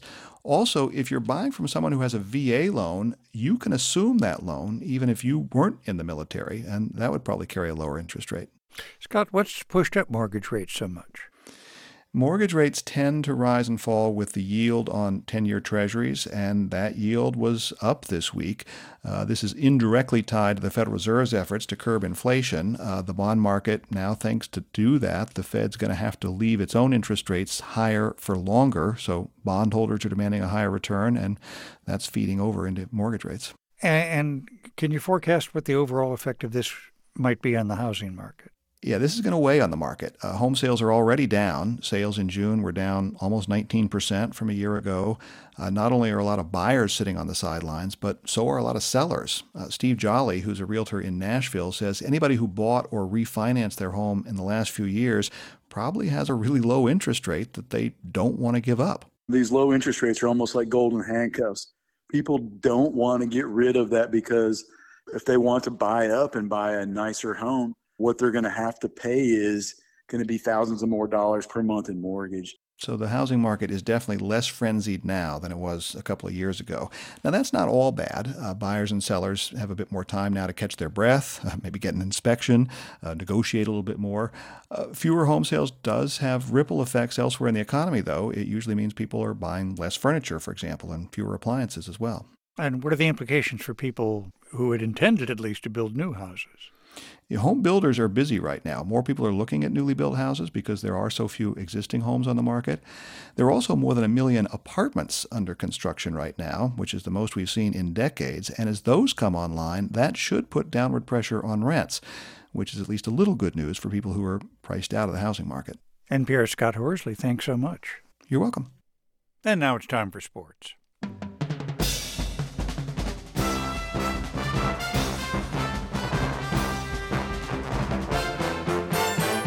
Women's World Cup, jarring allegations of a star baseball player, and the race for the MLB playoffs. Some surprises. Howard Bryant of Meadowlark Media joins us. Howard, thanks so much for being with us.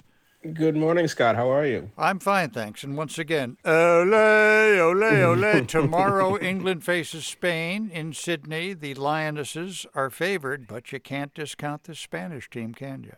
No, you can't. I consider that this is a a year for them when I don't think they expected. This was an entire World Cup that I don't think anyone expected. I think that the you, you get to a point where you just assume that the United States is going to be there. Well, the United States isn't there, mm-hmm. and I think that after Sweden had beaten the the uh, the U.S., that Sweden thought they were going to be there, and then I think the Netherlands had a you know a, a chance and thought that they were going to be there. So now, what you've got the good the good news is you're going to get a great a great championship, and I think something that that I really am looking forward to. I love seeing championship rounds where someone is going to win for the first time. England yeah. has never won, Spain has never won. Going to get a first time champion and that creates all kinds of pressures and which creates all kinds of drama. Some shocking allegations in Major League Baseball. Uh, Wander Franco, mm. the star shortstop for the Tampa Bay Rays, uh, put on the restricted list for at least six games. Authorities in the Dominican Republic are investigating him for an alleged relationship with a minor. There's some reports he might not be allowed to play in the major leagues ever again. What does this look like to you, Howard? Well, I think this is uh, it's obviously it's a devastating story for everybody involved. Um, the allegations are incredibly serious. I think the Major League Baseball is taking its lead from the Dominican authorities. I think baseball is the last thing that anyone is considering when it comes to, to Wander Franco. We've seen the restricted list uh, in the case before with Trevor Bauer with the Los Angeles Dodgers, and he ended up not playing and he has not returned in Major League Baseball. He's playing overseas, and, and I think that this is going to be one of those one of those stories where the legal system is going to dictate Major League Baseball is not going to push any of this. Yeah. It's going to be. Uh, uh, it's a really sad story. I don't, I don't think anyone's going to be thinking about Wander Franco playing baseball this season and even going beyond that. There are six weeks to go until baseball's playoffs begin. I am going to tee up a few names for you the Atlanta Braves, the Baltimore Orioles, and against all expectation, yes, yes, yes, the, uh, what do they call them? Chicago Cubs. Oh, goodness. You know, I'll tell you, Scott, this is. This is what we've been waiting for, and then baseball has always been filled with bad news. We always talk about the th- as we just were talking about so many things that aren't going right in the sport. We talked about the beginning of the season with all the new rules and what was going to happen and but now we're hitting September and this is where baseball fans find out who are the contenders, who are the pretenders, who is who is built for 100 games and who's built for the whole thing. I'm surprised by the Cubs. They're in contention. They weren't supposed to be. The yeah. Baltimore Orioles are at the top of the American League East. They're a really good team. They haven't won the World Series since 1983. They haven't been to the World Series since 1983. The Red Sox and the Yankees are at the bottom of the American League East. They're playing each other in New York this week, and we haven't seen these two be this low in the standings since 1992. Wow. And so there's a lot happening. It's great. You've got Dusty Baker and uh, with the defending world champions, uh, Houston Astros, and they're up against Bruce Bochy. And he's back after winning three World Series with uh, with the Giants. He's with Texas right now. They're slugging it out in the American League West. A lot of good stuff happening. It's going to be a great, great postseason. I think, and not only that, a great September, great pennant race, yeah. and and the team to beat right now is the Atlanta Braves. They're the one to watch. Yep. Howard Bryant of Meadowlark Media. Thanks so much. My pleasure, Scott.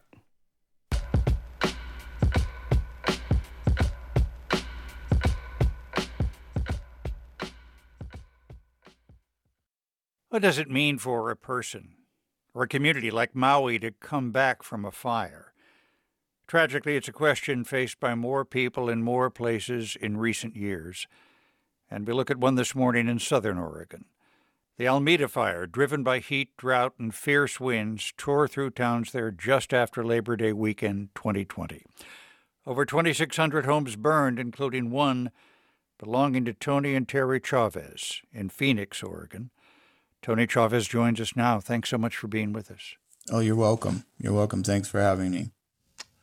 I understand and apologize for the fact that we're asking you to um, to go back on what must be some painful memories.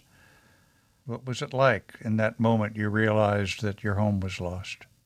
Um, we left when we saw the fires in the backyard and and got out of town and regrouped with some other friends in a, in another part of town and for a while we didn't know.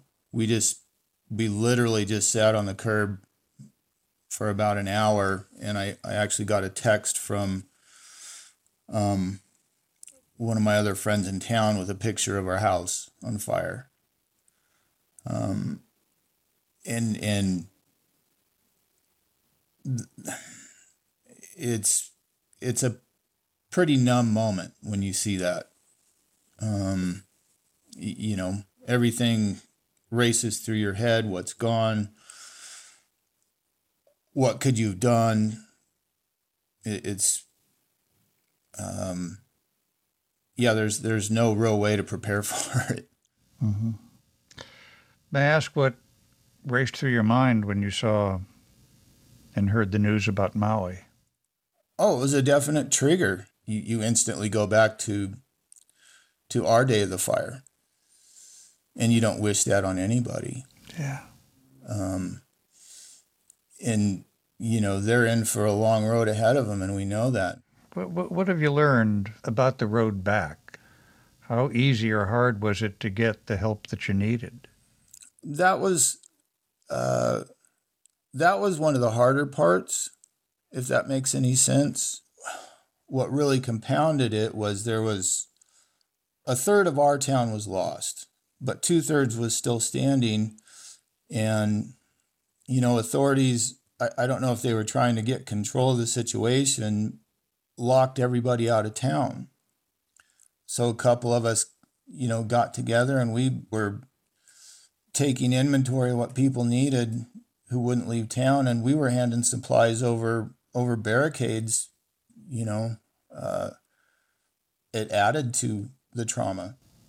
How hard was it for you to rebuild? Um, we couldn't have done anything without our group of, of friends and family. You know, we had an architect and a builder step in to help us. We had it pretty easy that way as far as resources, you know, we built most of our house ourselves because we didn't have enough money. We didn't have enough insurance coverage because we didn't we didn't keep up to date on our insurance policy. We didn't meet with our agent once a year like you're supposed to. So that was our shortfall. But one of the biggest tragedies about the rebuild was materials shot up 300%. Was that because of demand, do you think? Or you know, I think it was what the market will bear. People needed materials. What do um, what you've gone through in your family and in your community made you realize something about your community? Almost immediately, the day after the fire, our community instantaneously came together, and it didn't matter what flag you had in your front yard or what bumper sticker you had on the back of your car truck. It was just people helping people. Our citizens in our community were the biggest resource we had. and and from what I understand, you know, Hawaii is even a tighter commit, knit community, and I think their community is going to be their biggest resource. The agencies need to work with those those communities. On the chance that people in Maui might be listening to our conversation today, anything you'd like to tell them? Um, we know what you're going through. It it it does get better. Just neighbor look to neighbor. Um, that that's it's the best thing I can say. Tony Chavez uh, lives in Phoenix, Oregon, with his wife Terry. Thank you so much for speaking to us. Thank you for for reaching out.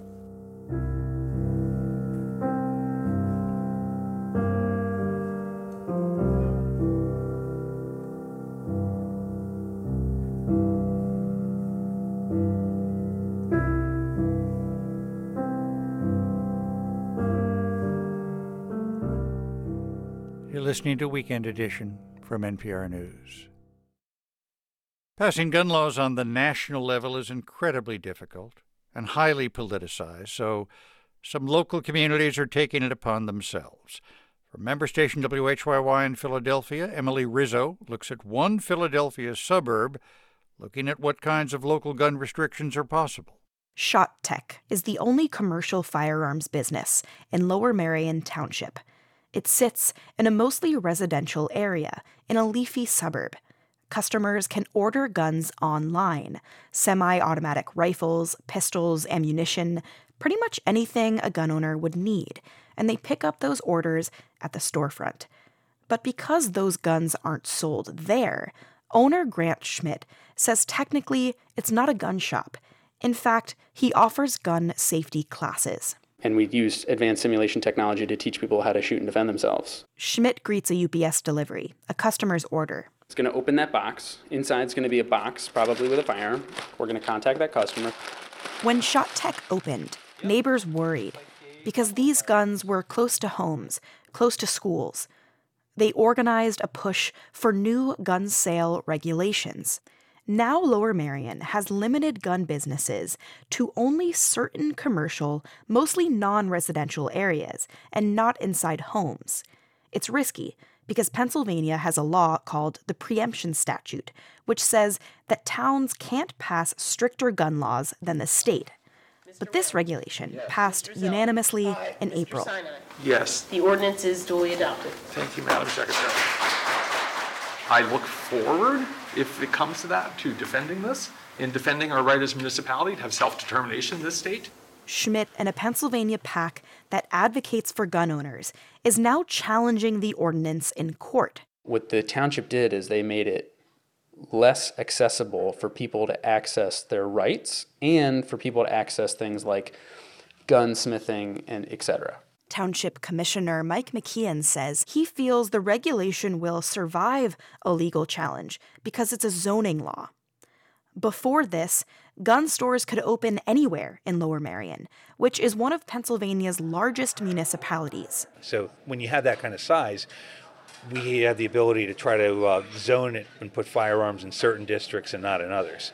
They can't say for sure that it will reduce gun violence, but they believe it's a start. But what we can guarantee is we're trying to make everyone feel safer.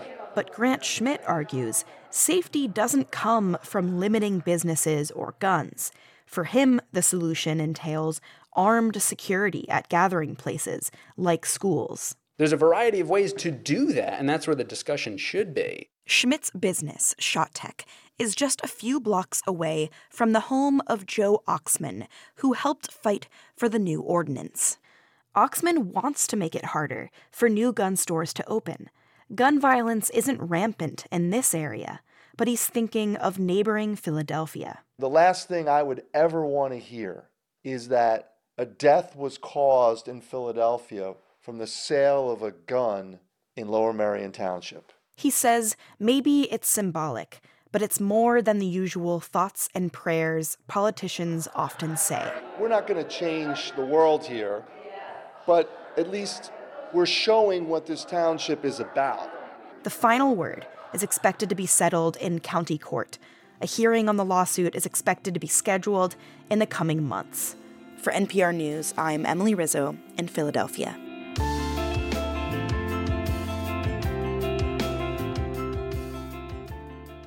This is NPR News. This is 90.9 WBUR. I'm Sharon Brody in Boston. A coalition of business and neighborhood groups is calling for the construction of a recovery campus on land owned by the MBTA to address the crime and drug use in the area known as Mass and Cass in Boston. The coalition says using the vacant Widett Circle property could help protect public health and safety while addressing the needs of people experiencing homelessness and suffering from substance abuse disorder. The MBTA plans to use Widett Circle as a rail yard. The guns of the USS Constitution fire at noon today. The seven gun salute will commemorate Old Ironside's battle with a British frigate. The victory by the overmatched Constitution was considered a stunning win during the War of 1812. Allston Christmas is not quite two weeks away. That's the August 31st, September 1st compendium of household items strewn all over sidewalks and free for the taking during the massive rental turnovers as college students arrive and leave. But today, it is a different sort of celebration in the neighborhood. Allston gets its first Open Streets event. The city of Boston closes Harvard Ave and Brighton Ave to vehicular traffic and offers a festival of performances, activities, and vendors. The event gets underway at 10 a.m. This is WBUR. We're funded by you, our listeners, and by the Cape Playhouse in Dennis Village, now playing the classic musical Camelot, the love triangle of King Arthur, Guinevere, and Sir Lancelot. Tickets at capeplayhouse.com. On this week's Wait Wait, Cyndi Lauper tells us about a mild disagreement she once had with a friend. I turned over the table and I pulled on his beard and hit him with my purse over the head. I'm Peter Sagal. We promise no harm will come to you from this week's news quiz. Also with Brian May from Queen, dancer Misty Copeland, and the geniuses behind Southside. Join us for the news quiz from NPR. Saturday and now Sunday at 10 on 90.9 WBUR. Support for NPR comes from this station and from the Rockefeller Foundation, making opportunity universal and sustainable for over 100 years. From Indeed, designed to be an end to end hiring solution for businesses of any size to attract, interview, and hire candidates all from one place. More at Indeed.com/slash NPR. And from the William T. Grant Foundation, supporting research to improve the lives of young people at WTGrantFDN.org. This is Weekend Edition from NPR News. I'm Scott Simon. Bats have been in decline across the country for years. Some reasons include habitat loss and disease, but for scientists to understand these threats, they have to track a flying nocturnal animal they can't really see or hear, unlike BJ Leiderman, who does our theme music. So they get help from special technology and many volunteers. Nikolai Mather with member station WHQR in Wilmington, North Carolina, recently went on a midnight quest for bats. It's a balmy summer night. I'm on a country road on the border of North and South Carolina with Jen Gore and Jen Huffam. They have their hazard lights on and they're taking me for a very slow drive. Why do we have to go 20 miles per hour? For it to pick up, I, I assume if we're going faster, maybe the wind will be too much. Oh, see. Have a great day. Going this slow on a two lane road means you'll hear a lot of angry honks. But Gore and Huffam have to drive slow in order to collect bat calls. They're volunteers for the North American Bat Monitoring Program, or NABAT for short. Gore and Huffam taped a special microphone to the roof of their Toyota. That way, they can figure out which bats are flying overhead. Eastern red bat. Yeah, we're going to get some more through here. They pick up their first sound. Bats use high pitched noises to hunt. It's called oh, echolocation. Oh, the sound bounces off of obstacles in their path, which allows them to kind of see in the dark. The noises are too high for humans to hear, which is why our volunteers use the microphone. The sound waves show up on an iPad that Huffam is holding. It's connected to the microphone. A special app can identify the species. Oh, southeastern myotis. Oh, we didn't get that one before. Already two bats in the can for these volunteers, and there are 17 species in North Carolina. We can also use technology to make the bat calls audible for the human ear. It sounds a little weird, but here it is. Every summer, thousands of citizen scientists across North America go on these excursions. They collect these bat calls in the field to share with researchers. How visible is the moon? It was like halfway visible? Yeah. Huffam is checking the weather conditions. Volunteers have to record the temperature, the cloud coverage, and other environmental data for each run. It was like cloudy, but not covering it really. It We reach the end of the route. Gore turns off her hazard lights and drives us back to the gas station where we met. Every volunteer in every region follows the exact same procedure. Scientists need standardized data for their analyses to be accurate. They take their job seriously, Huffam tells me, because they know this work matters. The data we collect helps us to look at what species are doing well, what species need our help, and what ecosystems are good for not just bats but other wildlife as well. And in just half an hour, we recorded 11 different bat species. For NPR News, I'm Nikolai Mather in Wilmington, North Carolina.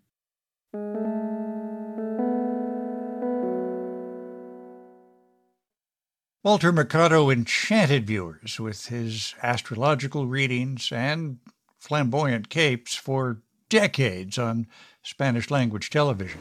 Leo, tú eres el rey absoluto del zodíaco.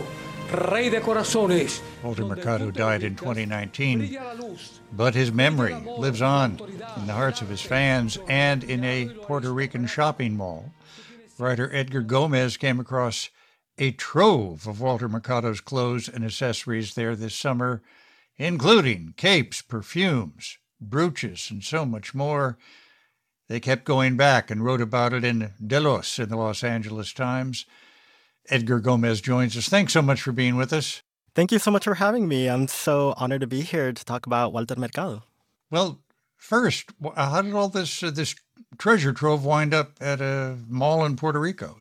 So I can tell you about the shop and the shopkeeper um, who I spoke to on one of my visits. His name is Tony Taffanelli, and he used to actually be Walter's fish tank cleaner. And while doing that, he became good friends with the family, especially Walter's nieces, who, after Walter passed away, they were left to handle his estate. And because they knew Tony had this antique shop at the mall, they were like, oh, will you help us sell some of these items? What's in this treasure trove? The first time I went into the shop, it felt like I was breaking into Walter's bedroom or something. It felt like an invasion of privacy almost because it literally had a bunch of his clothes, again, rings, his spiritual texts, perfumes still in their plastic wrapping. It felt very personal and intimate, which is really what drew me to it and what I appreciated about being there because it felt like an immersive experience. Well, help us understand what Walter Mercado meant uh, growing up to you and to so many others for that matter.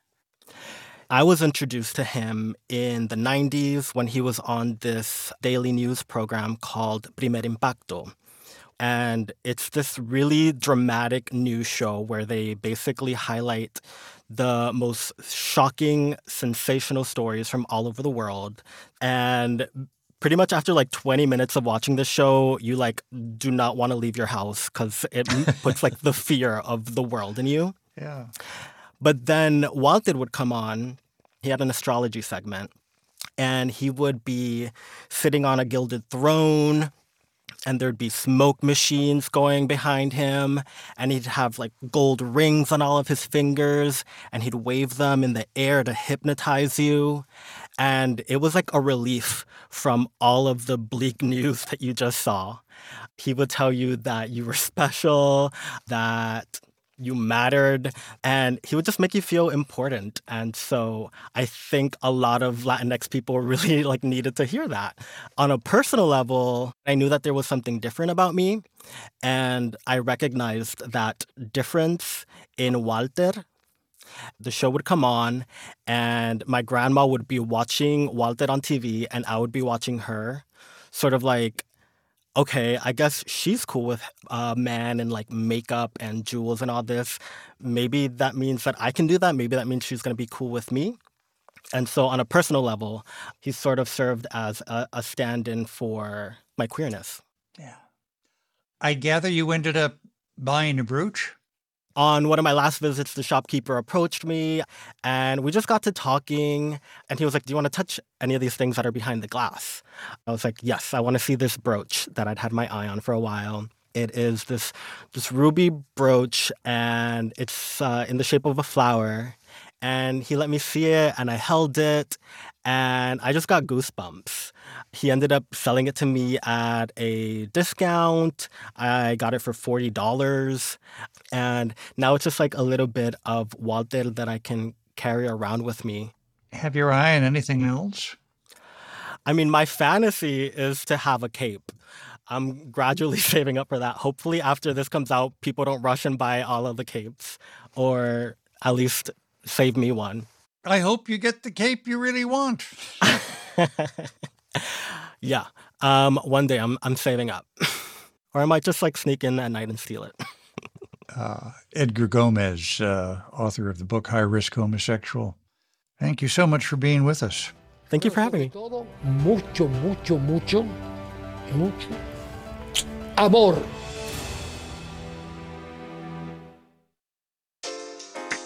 Mick Jenkins has been thinking a lot about how he makes music. With his latest album, The Patience, the rapper says he's finally come into his own. Hey, speakers knock, but I didn't get it by my lonely lighters up. I gotta burn one for the homies that forever stayed. Down since the only island that we seen was stony water, murky. That joint felt more like the Everglades. Mick Jenkins joins us now from Los Angeles. Thanks so much for being with us.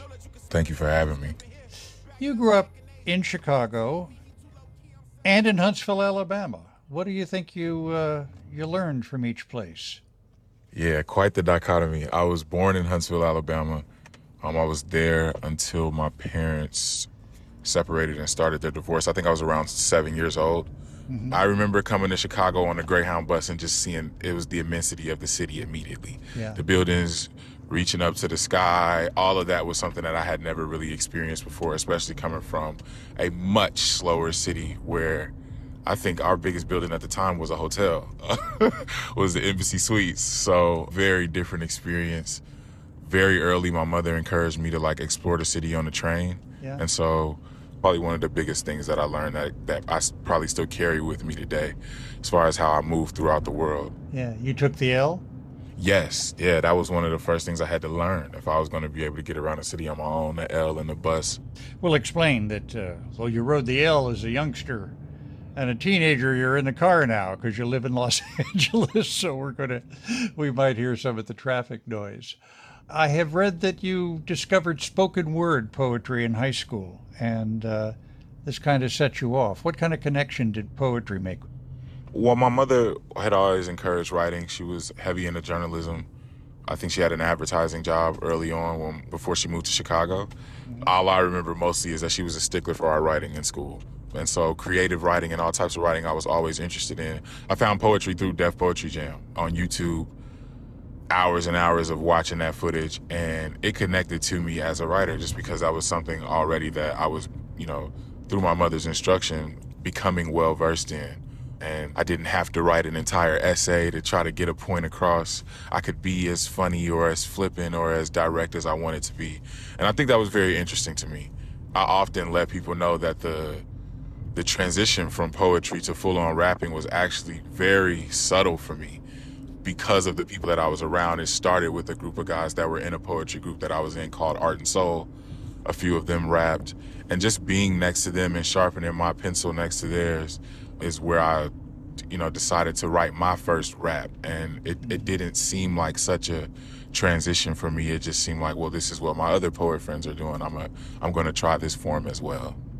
By the way, that's a great phrase, sharpening my pencil next to theirs. Yeah, iron sharpens iron. In that case, graphite, graphite. yeah. Well, let me ask you about, uh, for example, this song, 007. Follow me, I got moose tracks to write two sentences worth two racks. I talk that old jazz, I lie Dave Brubeck. Push keys so dope, made you sweat. See notes so sweet under flames, made brulette. Who let the dogs out? Watch this get maimed to death. Who left? We finna go all out. Beauty bar gave new breath with pump action, dodge the hate with the same two step. Do I hear a little jazz influence in there in addition to everything else? Absolutely. Uh, shout out Dave Brubeck. You know, um, it's where I started. We used a lot of jazz influence when I made the Waters, and that has continued throughout my career. Why wouldn't it? You know, I think it's Yeah. a great genre to experiment in naturally with some of the instrumentalists that we've had on the on the album, and it's definitely a great genre to sample and find inspiration from that way, which is something that we do. You heard the horn in the background. The more that I get turned on to, the more that I'm inspired. And I think it's a big part of the attitude in my music as well. It's a big part of the way that I write. That perceived randomness with direction and splashes of things that accent. I think that's a it's it's definitely a way that I like to write as well. I tell people I love to create a pattern just to break it. And I think that is very much within the soul of jazz. Mm-hmm. Do you feel freer now than you did in some of your earlier recordings? Absolutely. I was disgruntled in my situation for good reasons. And it affected my ability to do my best as an artist. You know, I think as an artist, we create from an emotional place. Um, our connection to our art is emotional. A lot of the themes that I push and messages that I'm trying to get across are bigger than me in my eyes. And being in a situation where I'm uncomfortable, it's going to affect how I create. And it did. And anything that I could lump in that category is no longer what I'm dealing with. And it gives you a great breath of fresh air. And it gives me the space to be like, okay, now I can focus on exactly what I want to focus on. Let me ask you about um, smoke breakdowns. and I keep rolling up. We blow it down, we blowing up. Hot air in me, we going up. Still is no feet going up, fees going up. We pulling up, we throwing up gang signs. Trees going up in flames, find us a forest fire every smoke break. We opened up, we space, but we gave art hang time. We trying to reclaim time. We finna rebuild no home Depot with us, people with us. That come from the FaceTime. Low key like the baseline, got smoke, and I keep rolling up. What's the story of this song? I'm a smoker. I'm an avid smoker. I'm in a weed legal city, so I, I enjoy myself. I, I heard a smoking song, but I said to myself, not another smoking song, not another one, right? And so I then began to explore, all right, well, what can I do to pull out a theme here, right? And I think it can be harmless and it can seem harmless. But when you really start to examine why this is something that you continue to do, you might notice that you do have addictive behavior. And so in the video, we're actually not talking about smoking too much. We're talking about how young men can have ideas reinforced through their manhood that are destructive Mhm. uh, to themselves and people around them. But these are things that reinforce ideas of violence and how to handle conflict that aren't the best. Just like smoking, the negative effects of that habit usually aren't seen until later, much later. It starts with that what I say on the chorus that I keep rolling up. I keep, I keep, I keep rolling up. And that's how I try to attack the message of that song.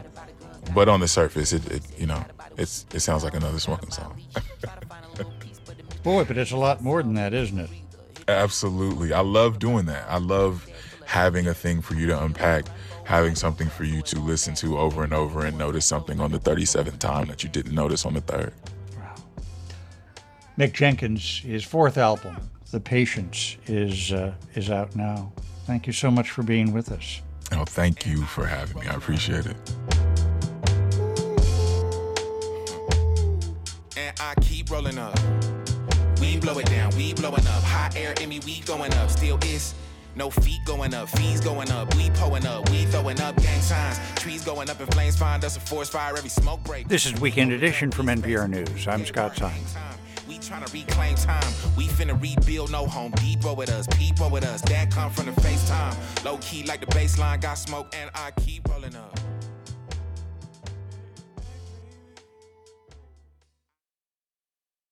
Support for NPR comes from this station and from the Wallace Foundation, working to develop and share practices that can improve learning and enrichment for young people and the vitality of the arts for everyone. Ideas and information at wallacefoundation.org. From the Sy Syms Foundation, since 1985, supporting advances in science, education, and the arts towards a fairer, more just, and civil society. More information is available at sysymsfoundation.org. and from the Doris Duke Foundation. Good morning. I'm Sharon Brody. Next at 10 o'clock, it's Wait, Wait, Don't Tell Me here on 90.9 WBUR. Wherever the summer takes you, at the beach or in the park, on a walk, or at your desk, the WBUR app makes it easy to tap and listen. Listen live and catch up on anything you missed. Download the WBUR app today. It's 68 degrees in Boston with sunshine today and highs in the mid 70s. We're funded by you, our listeners, and by the Peabody Essex Museum, presenting the colorful fabric portraits of Bahamian artist Geo Swaby. On view now. Learn more at pem.org. Leaf blowers, sirens, jackhammers. The din of daily life can be more than just annoying. Research shows that noise pollution can have negative impacts on our health. This can cause things like heart disease, high blood pressure, anxiety, depression. A look into the problem of noise pollution and efforts to reduce it on the next All Things Considered from NPR News. Today at 5 on 90.9 WBUR. I'm here and now host Scott Tong, and this is 90.9 WBUR FM Boston, 92.7 WBUA Tisbury, and 89.1 WBUH Brewster. Listen anytime with our app or at WBUR.org. WBUR, Boston's NPR news station.